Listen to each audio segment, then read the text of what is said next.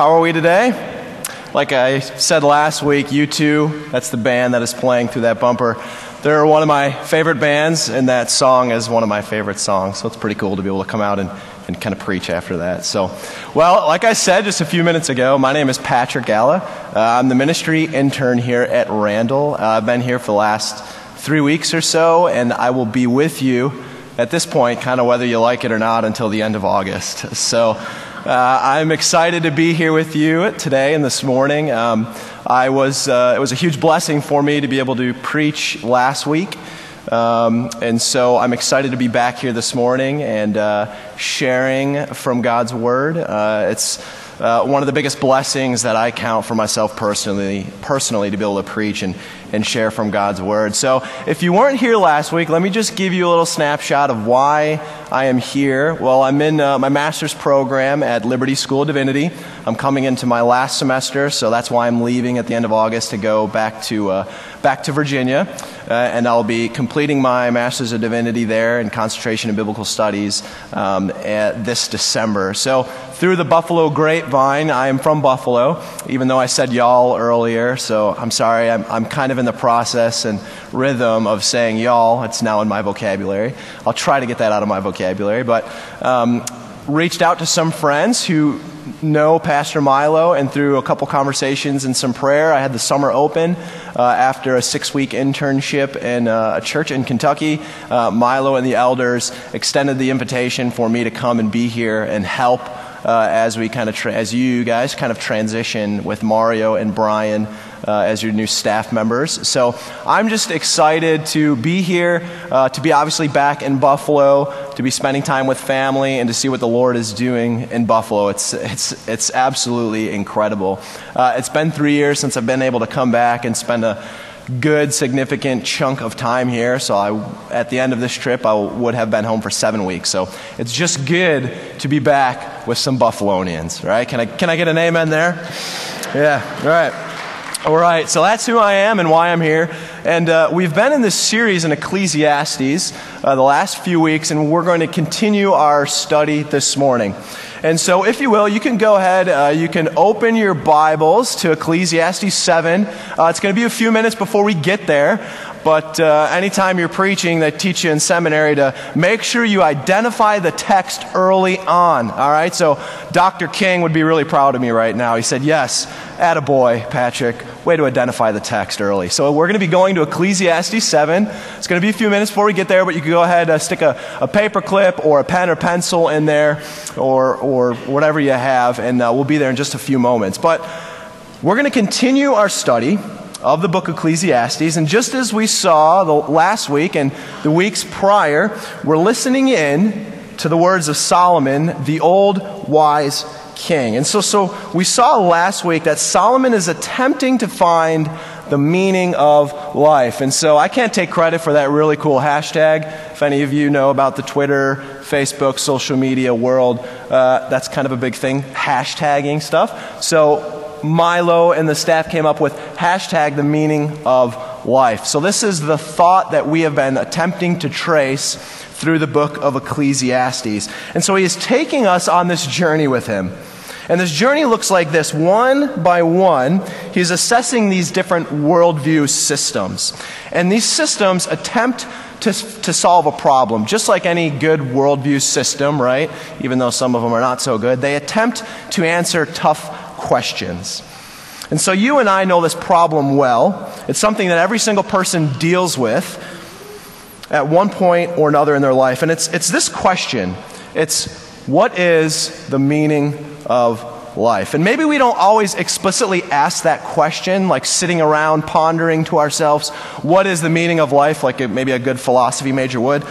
But we often chase avenues like money, power, happiness, even family, even religiosity, and we hope to find in them this answer. And so, if you remember, we briefly mentioned it last week that 1 Kings 3 tells us this about Solomon, the, the author of the book that we're studying this morning. It tells us that he was the wisest man who has ever lived.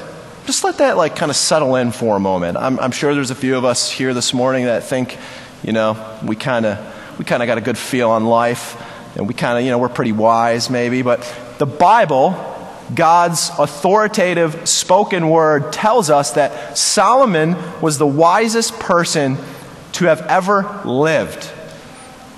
All right, this isn't just like figurative, this is explicit, and this is factual. And so Solomon is coming into the kingship of Israel.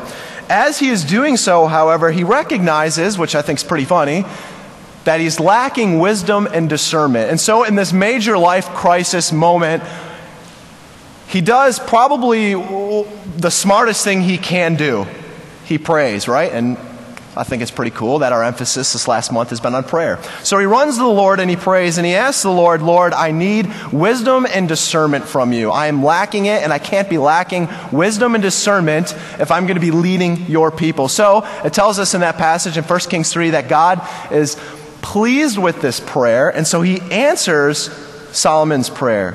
And so now, 3,000 years later, we have Solomon's wisdom.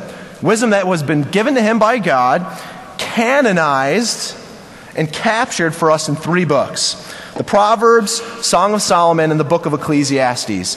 And at the end of the book of Ecclesiastes, and don't flip there, just uh, I have the verses here, I'll read them to you. Just listen to what it says about Solomon's wisdom. And you can jot this reference down if you have the sermon inserts. It says this in Ecclesiastes 12, 9 through 12. Starting in verse 9, not only was the teacher wise, but he also imparted knowledge to the people. He pondered and searched out and set in order many proverbs. The teacher searched to find just the right words, and what he wrote was upright and true. The words of the wise are like goads. A goad is just like a prodding stick that's used to herd animals. He says, The words of the wise are like goads. They're collected sayings like firmly embedded nails given by one shepherd. So we can see in these few verses that Solomon's wisdom, he takes this painstaking labor, this process that goes into writing these books he takes time to think through his words and he puts them in phrases, and it's, it's just very ordered and detailed. And now, when we look at Solomon, when we look at the Song of Solomon, Proverbs, and Ecclesiastes, it falls into this larger category of wisdom literature, which we could kind of also lump in there Psalms and the book of Job. And so I'm going to take you to English class for, for just for a quick second. So if you hated English, don't freak out. All right, hang with me for a second. So, when we talk about different genres of biblical literature, wisdom literature is one of those main categories. And so we have these categories when we talk about the study of the Bible or hermeneutics, if, you haven't, if we have any theology buffs here. We have these categories, and these categories help us understand and approach a book. And so when we approach Song of Solomon's or Proverbs or Psalms, we categorize them in wisdom literature. And there's special characteristics that kind of come with this wisdom literature. And so these characteristics are often kind of ordered in detail, very meticulously, and they're short, pithy, proverbial statements. And so don't flip there, but I just want to read off three proverbs to you and just get a feel for how, for how it sounds. It's, one proverb says this The plans of the heart belong to the man, but the answer is from the Lord. Another one says, Let not steadfast love and faithfulness forsake you. Bind them around your neck, write them on the tablet of your heart. And then another one says, When the righteous increase, the people rejoice. Listen to this. But when the wicked rule, the people groan. I thought I'd mention that one specifically just because of where we're at in our political climate. So, depending on where you land, anyways. So, maybe you're wondering okay, what, what's the deal with this wisdom literature? Why are you mentioning this? Why is it important? Well, it's important because we need to understand this when we approach Ecclesiastes. And we're going to see specifically these short, pithy, proverbial statements when we turn to Ecclesiastes 7. And again, just to take another moment with you, we're almost to our text, but just to recap for a moment, as we said, for the last few weeks, we've been walking through this book, right? And we've been on this hunt. And we've been on this hunt to find the meaning of life. And so last week, as you recall, we, we walked through chapters 5 and 6. All right, and, if you missed last week, shame on you. Totally joking.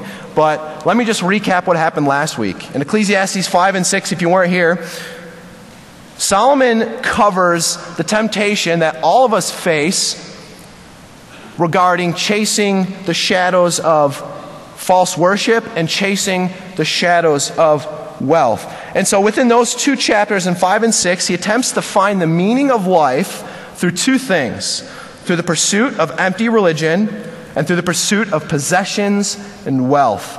And in the end, as we saw last week, he speaks from first hand experience. We saw that he concludes that both of these pursuits, the pursuit of false religion and the pursuit of wealth and possessions, they're vain pursuits. They're shadows of the real image that he calls us to pursue. Hopefully, you remember that.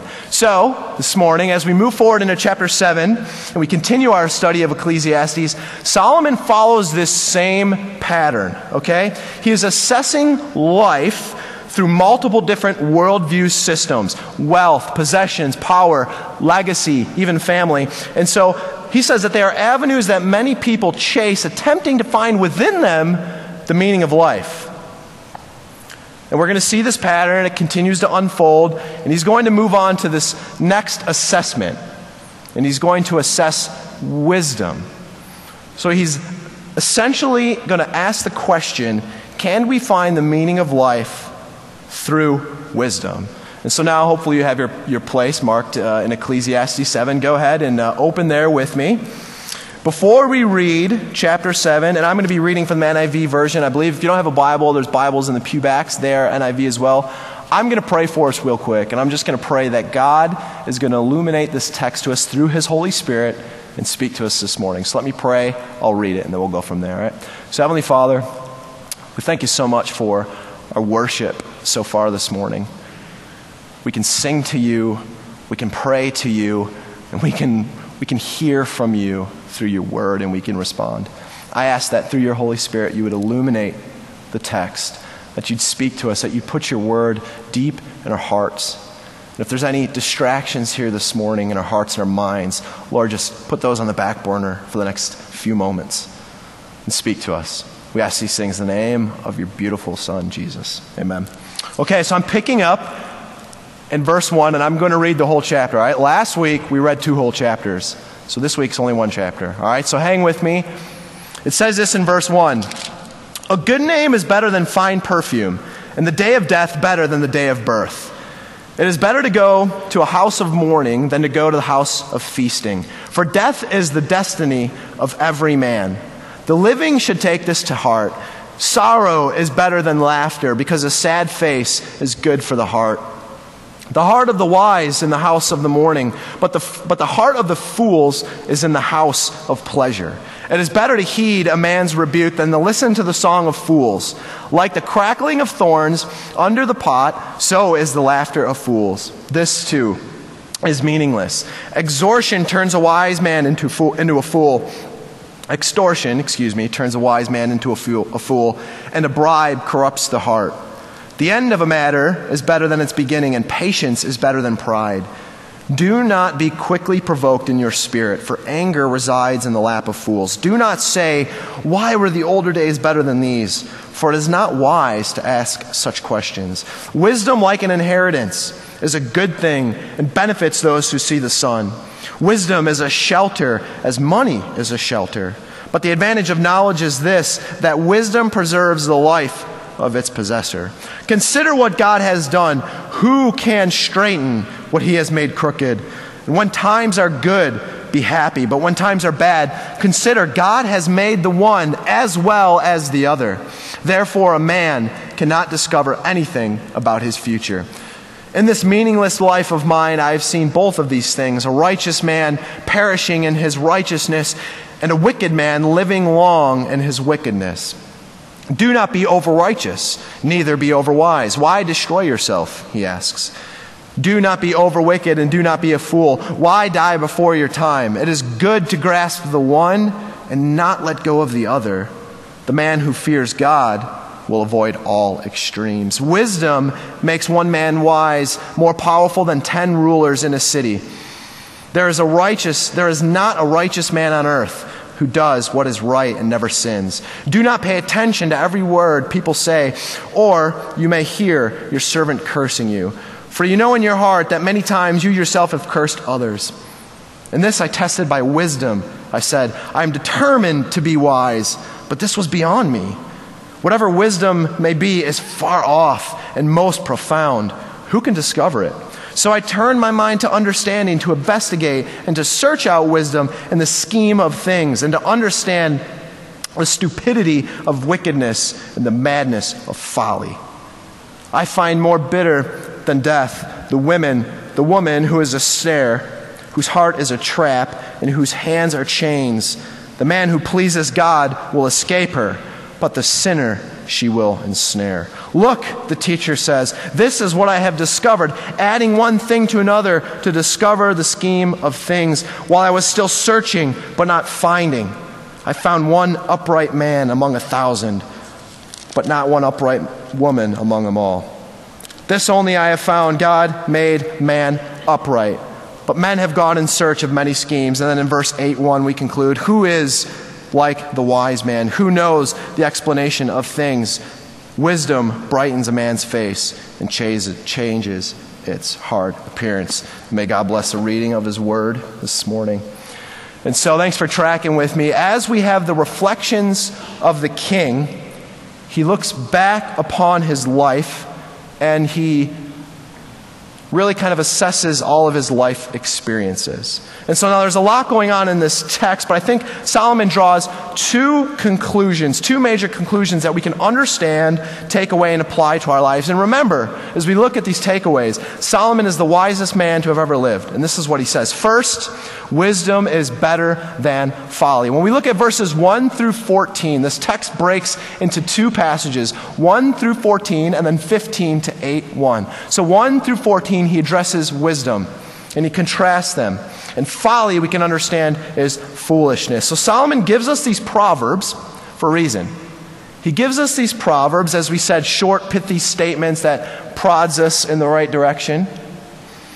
He gives us these proverbs for practical living. And he does through through different situations, as we see, and we'll break down, that often present themselves to us as we go about living our lives. And so he uses this phrase, you may have caught it, better than several times to emphasize the stark contrast between wise living and foolish living. So, the first wise exhortation to us is this. And if you have your sermon inserts this morning, you can fill in the blanks here. The first wise exhortation we see in verses 1 through 6 is wisdom in suffering. So, here Solomon gives. Oh, awesome. You do have your sermon inserts. Good. Hope you're taking some notes. Okay, so here Solomon gives us practical living through times of suffering. And suffering is common to all mankind. See, we live in a broken world. We see suffering every day. We personally experience it. We see it happen in France and the shootings all over our nation, and death is really everywhere around us, it seems. And this is suffering. And so maybe this is why we kind of see it first in this passage. And so, even as the king of Israel, Solomon experienced suffering in his life in some form of another or another. And so he anticipates, even for his audience, then and now, that suffering, just as it came for him, will also come for us. And so we will need wisdom and how to respond to it and through it. Okay, and one of the ways we experience suffering is through death. And this is kind of the main theme that we see in this passage 1 through 6. He speaks of suffering regarding death. And so he addresses this here. And certainly he's speaking about our own death, but I think more specifically he's speaking about the death of those around us. And you can look with me at verses 1 and 2. He says this A good name is better than fine perfume, and on the day of death, better than the day of birth. It is better to go into the house of mourning than to go into the house of feasting. For death is the destiny of everyone. The living should take this to heart. And so I'm sure that we've all, we've all been in this situation where we have experienced the death of others. We've either been to a wake or a funeral, and, you know, obviously death is a fact of life. It's, it's, it's very real, and, and we all know this. But even the fact that it is a natural part of life, it doesn't necessarily make it easier for us when we experience death. We grieve, we feel very real pain. It's not hard to walk through suffering in this matter. This is natural. But he says, what he is saying here, however, is that when we go through these periods of suffering and the pain of losing someone, a wise takeaway for us would be to think about the death of that person by pondering how to live our own life in light of it. I recently uh, just went up to Awake in uh, Toronto and Ham- in uh, Guelph, which is a suburb of Toronto. And for the sake of the family, I don't want to get into the details, but it was a father that passed away, uh, and he passed away way too young, 47 years old, left behind a life uh, a wife and three children. So it was extremely sad. It was a very aggressive form of cancer. And so went up there with my dad, and we went into the, the wake, and um, it was an open casket, and so we were there, and uh, I saw him, and it's been a while since I've seen him, and he's a family friend of ours, and uh, it, it's hard. This cancer kind of took his body, and he just really was wasted away. And obviously, it was sad, and I grieved with the family there, and uh, I've been praying for them and all of these things. But death, unfortunately, is a very real fact. And so I began to think of my own life. See, death brings us to a place to think of our own life, and that is exactly what I think he is saying. That we can have wisdom in this, in verses 1 through 6, and even a time of suffering when we think about those who are passing away, we can look at our life, we can assess our life and where we're at. And I think one commentator says it well. He says of these, these first verses, he says, This severe, severe statement arises not from despondency or hopelessness, but from sheer realism. Death is a fact. So Solomon is being, being very real with us. We have one life, he says, and wisdom is to ponder death. The reality should drive us to live a planned and well thought out life, making the best of every moment. And then, if you remember, I read it out loud. It says this at the end of Ecclesiastes The words of the wise are like goads.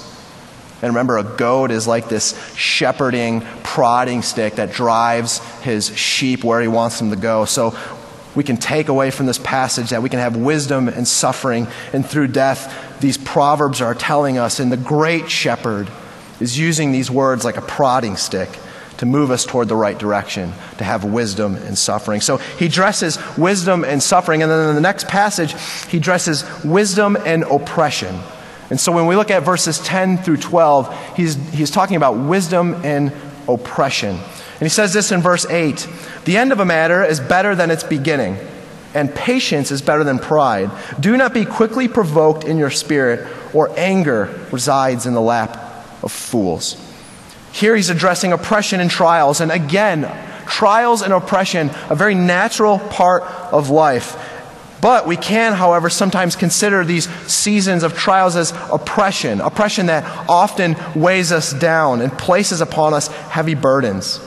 And again, Solomon knows that there's going to be seasons of oppression, and this oppression will come. And when they come, we will be tempted to do, th- to do two things. We're going to be tempted to either completely run away in the other direction of this trial and this oppression, or to, come, or to become completely engulfed in anxiety and fear and anger. Or, as Solomon says, to be provoked in your spirit. And instead, what he says to us is this in verse 8 he invites us to see the potential of trials. See, the trial will pass, and when it passes, if we had the patience to endure it, the trial can teach us something. They can often be purposeful, they don't have to be empty, vain seasons of oppression. So, for Solomon, wisdom through oppression means this it means not to run to anger, but instead he exhorts us to have peace and patience. And so, next, then, he addresses the simple need for wisdom. Remember, 1 through 14, he's giving us very practical, wise things to live our life. And so, when we look at 11 through 12, he kind of just simply stops and says, Hey, you need wisdom. We all need wisdom, right? Can we agree? that we all need wisdom? The verses in this section are straightforward and clear. He says this in verse 11 Wisdom, like an inheritance, is a good thing and benefits those who see the sun. All right, that last little phrase there, who see the sun. Okay, pause for a moment. We all see the sun, right? Unless we're living in a cave. Okay? So he's saying that just as everyone sees the sun, everyone needs wisdom. Everyone on earth. Then he goes on to say, in verse 12, wisdom is a shelter as money is a shelter. But the advantage of knowledge is this wisdom preserves, preserves those who have it. For Solomon, wise practical living is to see your need for wisdom. Just as we have this need for shelter and money and food and other physical things, we are in need of wisdom. It's the same thing. So Solomon pauses here in the middle of these kind of proverbial statements and this exhortation of practical living to just say and look and have a very real moment of look, we all need wisdom. I need wisdom, and you need wisdom, and you need to seek it, and you need to live by it. He says, as earnestly as you seek shelter, you should seek for wisdom. And then finally, this is the icing on the cake when it comes to practical living. I love it. His last exhortation for us toward practical, wise living is this have wisdom in accepting God's sovereign plan. Verses 13 through 14, this is the perfect kind of and just thrust. While he addresses having wisdom through suffering, through trials and oppression, and even points out our simple need for wisdom, he then says and concludes this section with maybe the best piece of practical advice we could have. He exhorts us to live and to have wisdom and accepting God's sovereign plan. He says this in verse 13 Consider what God has done. Who can straighten what God has made crooked? Meaning, everything is subject according to God's will. Everything. Now, I know I might get some pushback here, and don't turn there, but just listen to Paul's words in Romans 8:20. He says, "For creation, for the creation was subject to futility, not willingly, but because of him, capital H, him who subjected it in hope." And we're going to see at the end of our talk here what that hope is all about. So God did this, and God has a plan. See, he's going on, he goes on to verse 14 to say, When times are good, be happy. But when times are bad, consider this God has made the one as well as the other. Therefore, no one can discover anything about their future. No one knows the future because God is the one who is controlling all of these things. See, we're stuck in this tension, you and I.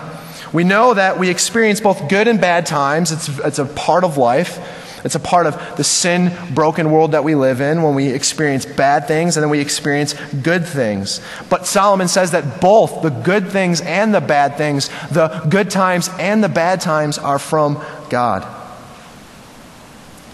And God is the one that is in control. This is why we can't discover our future, as Solomon would say. So God holds the key to all the unknown. God is all knowing, God is all powerful, and God is everywhere. Those are kind of the three omnis that theologians talk about. He is all knowing, all powerful, and everywhere. There's nothing that slips through the cracks with God. And so when we look at verses 1 through 14, we can see four practical takeaways for us. And this is exactly what Solomon would call wise living. He says, and wisdom is wise living. It's better than folly. Remember, he's contrasting wisdom, wise living, and foolish living. He calls us first to use wisdom in suffering. Then he calls us to use wisdom during times of oppression and trials. And then he points out our simple need for wisdom. And then lastly, the perfect icing on the cake, all of these things, he says, hey, look, use wisdom and understanding that God is sovereign over all of these things. And again, for, wis- for Solomon, wisdom is better than folly. This is the ideal that Solomon calls us to. 1 through 14, the righteous way of living. Live wisely. This is the ideal for Solomon. Okay, but here's the deal. You're going to have to track with me for a moment here, okay? While all of the things that we just had mentioned are completely true, and wisdom is from the Lord. And, and God is using Solomon to teach us how to live practically in wisdom and to walk in wisdom. He knows that the ideal here in this world is not always achievable. And so we'll see in the second half of this chapter, he says there's often a more realistic response. So those, this is our second major takeaway that there is a more realistic response. And we will look at verses 15 through the end of the chapter into 8 1 Solomon gives us a realistic response. So he searches for this response regarding all of the wisdom that he just laid out, all of the wisdom in 1 through 14. He notices some things, and he notices some things here that he might need to address. All right, and, he, and as, he, as he is doing so, he points out two things. First, he desires that we should find the balance in righteous living. Second, at the end of the day, man's wisdom falls short of God's perfect plan. So, the first takeaway in this section, let's look at what Solomon means by finding the balance. And so, read with me, if you will, in verses 15, it says this It says, In, the meaningless, in this meaningless life of mine, I have seen both of these. Both of these things. Are you ready? And this is what he's seen. This is what he's seen. The righteous perishing in their righteousness, and the wicked living long in their wickedness. So it's kind of a whole contrasting idea to what he just laid out in 1 through 14. Here, Solomon interjects kind of a vertical problem. He's kind of like questioning things. He's like saying, God, this is what I've seen. How could this be so? And so the realistic truth is this in the world of brokenness that we live in, righteousness, some righteous people sometimes die young, while wicked people sometimes live long. So we need to find the balance. He's calling us to live a righteous life. And even, even though He is calling us to, to live a righteous life, righteousness doesn't always guarantee a perfect life for us in this present life as we know it. In fact, he says that he has witnessed both of these extremes. So he kind of fills this in. He kind of puts his arm around our shoulders and says, okay, look, all these things are true that we just talked about. I just need to let you know of this one exception clause. Sometimes things just happen. And then as he continues to say in verse 16, look what he says Do not be over righteous, neither be over wise. Why destroy yourself? Now, I'm going to be really honest with you. There is some ambiguity here in the, in the original language.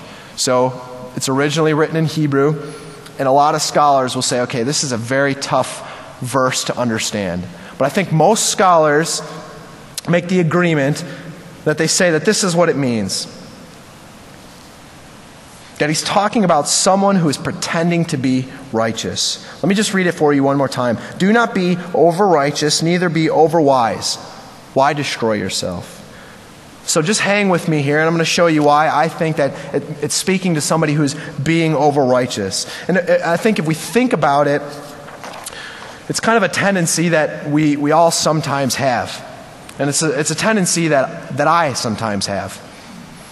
When I'm seeking in my personal life, to be very real and open and honest with you, when I'm seeking in my personal life to live wisely, when I go to the Proverbs and I spend a lot of time in the Proverbs and I'm like oh, seeking wisdom, and the beginning of the wisdom, wisdom is to fear the Lord and all of these things, when I'm uh, spending a lot of time of reading these things, I'm trying to live a holy and righteous life, and I'm meditating on all these things. You know what's very interesting? What starts to happen to me? Probably can guess. I start to actually kind of become pretty self righteous.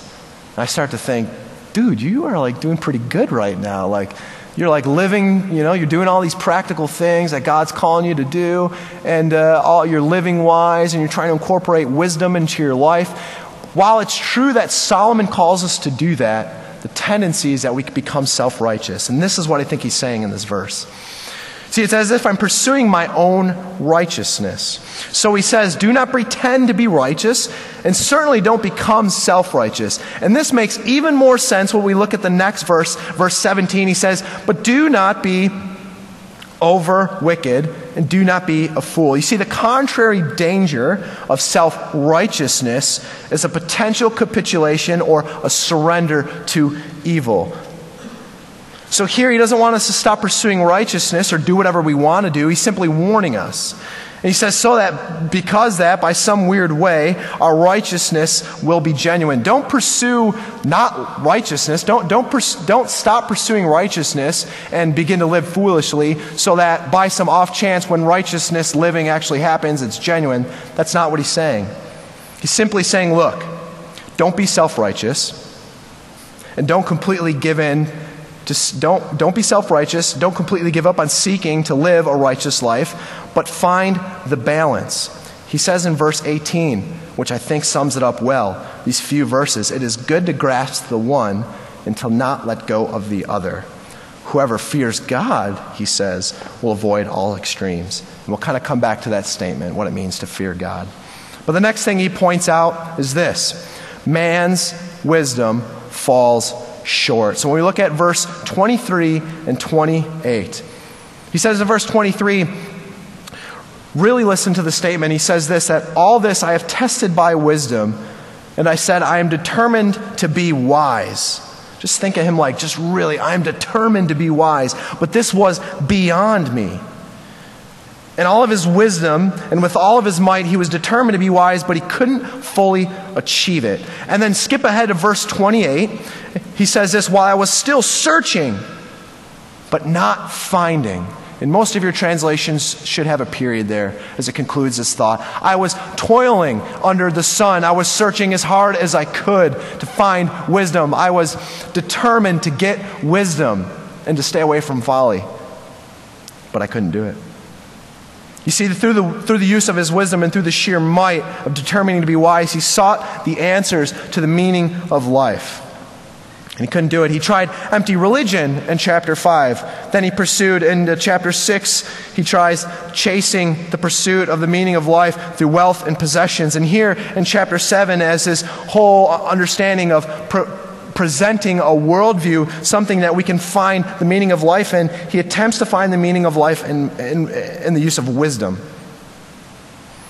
And while this man has the most wisdom that any man has ever had, even Solomon says he falls short. He can't do it in his own strength. So, again, just like last week, we were presented with a dilemma. Last week, religion, religiosity, and, and possessions and wealth fell short when we had this conversation about finding the meaning of life. And now Solomon says, Hey, I want you to pursue righteousness. I want you to pursue wise living. But at the end of the day, when it comes to God's perfect plan, which he desires righteously, perfection, he says, Your wisdom falls short. It's not something that you could achieve on your own. And so, thankfully, again, we have a conclusion. And Solomon concludes for us. And so you can go ahead and turn to the end of the book, or you can listen to me read it. But he says in verse 20. Actually, pause real quick. I need to point out one thing. Before we can see this conclusion, there's one thing I think you need to see. Looking at verse 29, he speaks to the reality of the depraved state of man. Listen to what he says in verse 20. Indeed, there is no one on earth who is righteous no one who does what is right and never sins. Then he goes on to say in verse 29 the, the only, this only I have found. God created man upright, but they have gone in search of many schemes false religion, possessions and money, wisdom. We were created perfect, but now we're not. Again, just as we mentioned last week, we were created to be in perfect harmony with God. Man was made to be upright, he was made righteous and holy. But sin enters in and it fractures this relationship that we have with God. And Paul alludes to this in Romans 5. And because of this fracture, it drives us toward to seek out many schemes. That's exactly what Solomon says. So Solomon's conclusion is this. As we fast forward to the end of the, to the, end of the book, now we could jump there. Look at verse 13. Now all has been heard after he assesses everything. Here is the conclusion of the matter fear God and keep his commandments. For this is the duty of all mankind. Solomon discovers the answer to a true, meaningful life, and it's not what the world would tell us. It's completely different. A meaningful life is found not in the pursuit of self fulfillment, even self fulfillment through wise living. He says the pursuit of a God centered, he says it is the pursuit of a God centered life. The meaning of life or as we would say here, hashtag the meaning of life, is found in the pursuit of a God centered life. Remember, to fear God, as he says throughout these chapters, it means to have a respect and holy reverence for God. A respect and reverence that drives us to live according to God's ways. It means to live a life seeking after the kingdom of God. This is a God centered life. This is what it means to steal his language, fear God and keep his commandments. And this is the whole arc, this is the whole worldview that Solomon is arguing for. All right, so this is the conclusion fear God and do his commandments. Okay, so this is, this is Solomon's conclusion. Well, as we fast forward to the New Testament, does Jesus have anything to say about it? Well, if you will, turn with me to Matthew 22, 34 through 40. As we move into the New Testament, you better believe that Jesus wants to weigh in on the issue. And see, in this passage, I'm not going to completely exegete the entire passage, but just to give us a feel, the religious leaders of the day are actually asking Jesus essentially kind of the same question that pertains to our talk this morning and to Solomon, what Solomon is saying in chapter 7. He asks Jesus, What out of all the commandments, which one is the greatest? Listen to the dialogue real quick, and I'm going to read it. And note the response that Jesus has for them. Picking up in verse 34, he says, Hearing that Jesus had silenced the Sadducees, I love this. Jesus just silenced one religious group, and now, like, the next religious group is, like, in the corner, like, just excited to, like, get up there like it's some, like, weird sparring match, and, and Jesus is getting ready to let him, let him have it. I absolutely love it. So, hearing that Jesus silenced the Sadducees, the Pharisees got together. One of them, an expert in the law, tested him with this question Teacher, he says. He's like, he's completely mocking him. Teacher, which is the greatest commandment in the law? Totally seeking to stump him. Jesus replied, Love the Lord your God with all of your heart and with all of your soul and with all of your mind. This is the first, this is the greatest commandment. The second is just like it. Love your neighbor as yourself. In verse 40, he says, All the law and the prophets hang on these two commandments. Jesus completely summarizes the whole Old Testament in these two short laws love God and love others. Love God and love those around you. Love God and love your neighbor. Love God and love those who are in your church. Love God and love your community.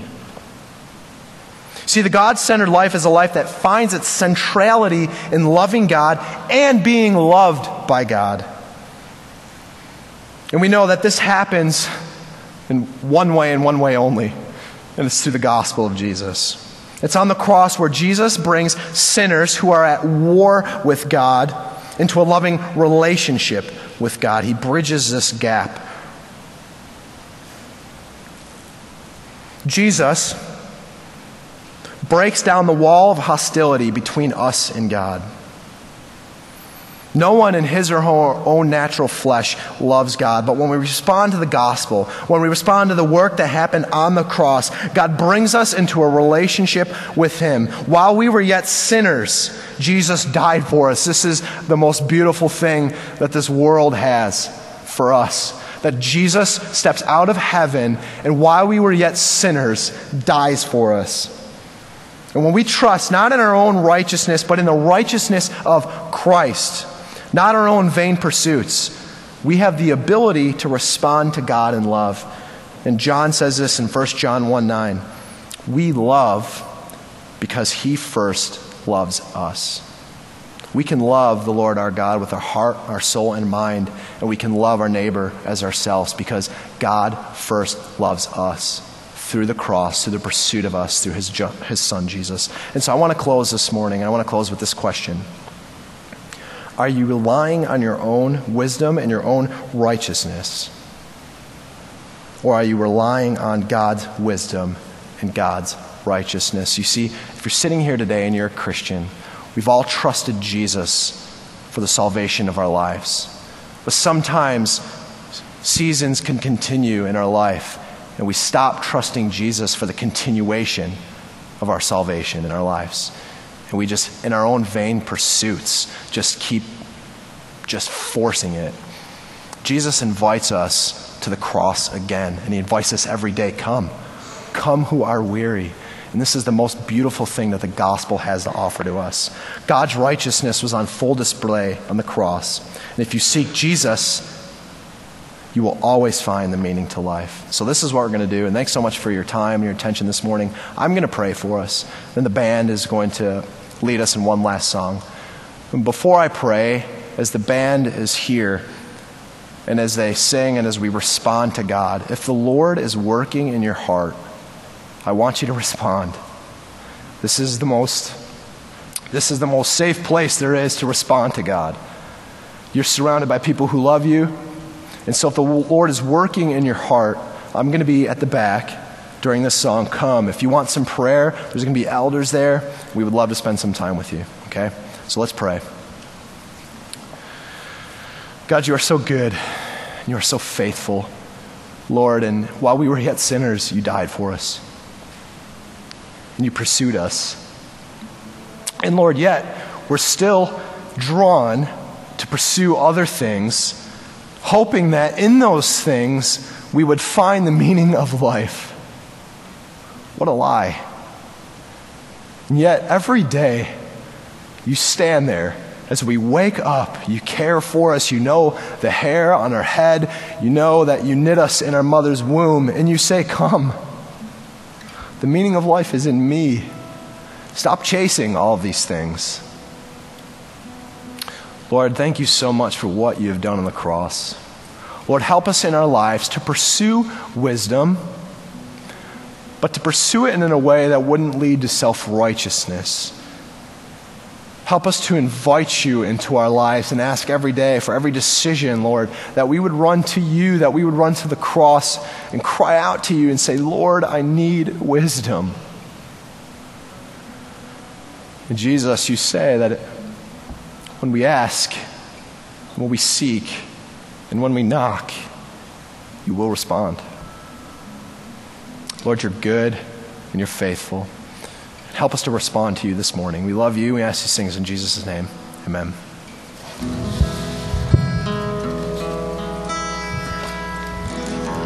I'm forgiven because you were forsaken. I'm accepted. You were condemned. And I'm alive and well. Your spirit is within me because he died and rose again.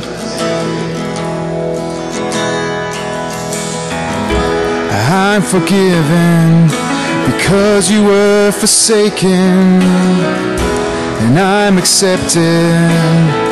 You were condemned. And I'm alive and well, your spirit is within me because you died and rose again. Amazing love. Amazing love, how can it be? You, my king, would die for me. Amazing love, it's true. And it's my joy to honor you in all I do. I honor you. I'm accepted. I'm forgiven.